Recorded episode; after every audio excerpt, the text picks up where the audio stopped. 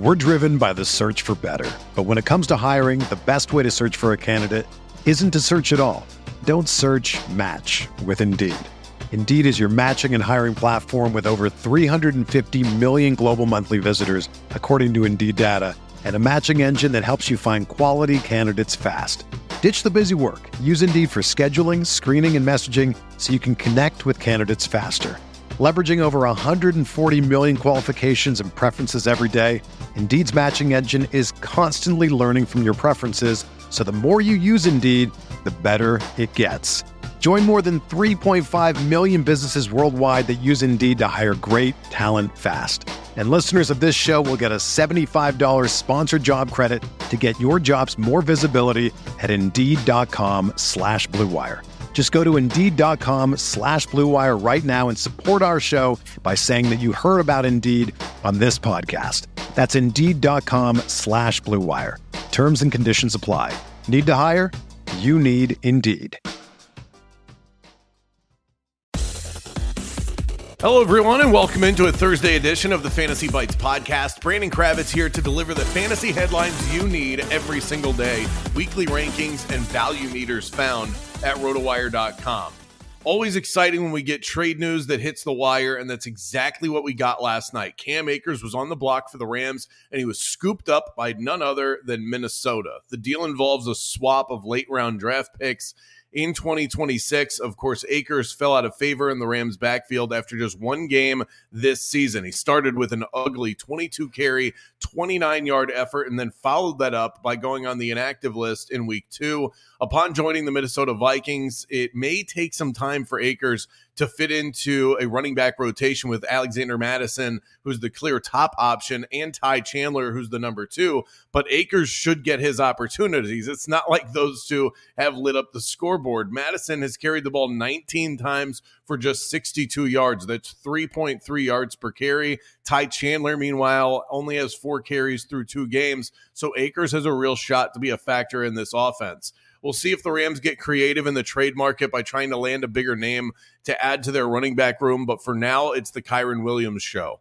Kareem Hunt officially back with the Cleveland Browns. He signed a one year deal yesterday, but head coach Steven, Kevin Stefanski says that it's Jerome Ford's backfield for now. Saquon Barkley was ruled out for tonight's contest against San Francisco. Matt Breida is expected to lead the Giants' black, uh, backfield with Gary Brightwell and Eric Gray mopping up the remaining touches. Over the first two games, San Francisco ranks fifth against the run, giving up just 65 yards on the ground per game. Not the best matchup to play any of these guys. For reference, of uh, you know, sort of confidence from the odds makers. Matt Breida's over under tonight sits at 31 and a half rush yards and 48 and a half total yards. In the receiving game, it would be a surprise if Jalen Hyatt didn't get more looks. He's clearly the most explosive player on this team. He caught two passes for 89 yards last week, albeit in a comeback effort against the lowly Cardinals. But outside of him, it's a dart throw. You really can't trust any of these uh, these other options at receiver. Darren Waller, however, tight end five, according to our consensus rankings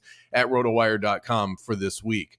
On the Niners side, it's really just a question of whether or not uh, we see Brandon Aiyuk play tonight. The 49ers posted uh, practice estimates Monday and Tuesday, which included Aiyuk as a non participant for the first one and a limited participant for the second. He was able to play through a left shoulder injury that he suffered on the road against the Rams last week, logging 52% of offensive snaps en route to three catches. Still, it's a short week. They may opt to proceed with caution. For what it's worth, his over under props are not listed as of this recording.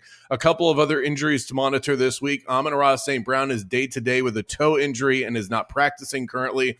Both DeAndre Hopkins and Derrick Henry were limited participants in Wednesday's practice for the Titans. DK Metcalf was a no show for the Seahawks. He injured his ribs on Sunday, but was able to return to the game, so he'll be questionable. Tyreek Hill limited for the Miami Dolphins yesterday, and Anthony Richardson has still not made his way out of concussion protocol. The Colts get the uh, Lamar Jackson led Ravens this weekend. Let's get you a bet in for Thursday night football tonight. Use the Caesars Sportsbook promo code ROTO15. Earn a first bet offer up to $1,500. We got a big win last night. Xander Bogaerts smashing his hits plus runs plus RBIs prop. Let's see if we can keep it rolling here. I'm looking at an efficient performance from Daniel Jones tonight Everyone in the world is going to be betting on Daniel Jones to throw a pick, but I don't think he does. Daniel Jones has thrown three over his last two games. That's something that he rarely did last season when he broke out as a respectable quarterback in this league. He knows that he can't get away with turnovers against this ferocious Niners defense. I think that he's far more likely, if he doesn't play well, to hold the ball too long, maybe even a couple of fumbles, rather than throwing it into traffic. So we're going to go with the contrarian play here. Daniel Jones under half an interception. For everything fantasy sports, get yourself a free trial at rotowire.com slash pod. There's no commitment and no credit card needed. Again, that's rotowire.com slash pod.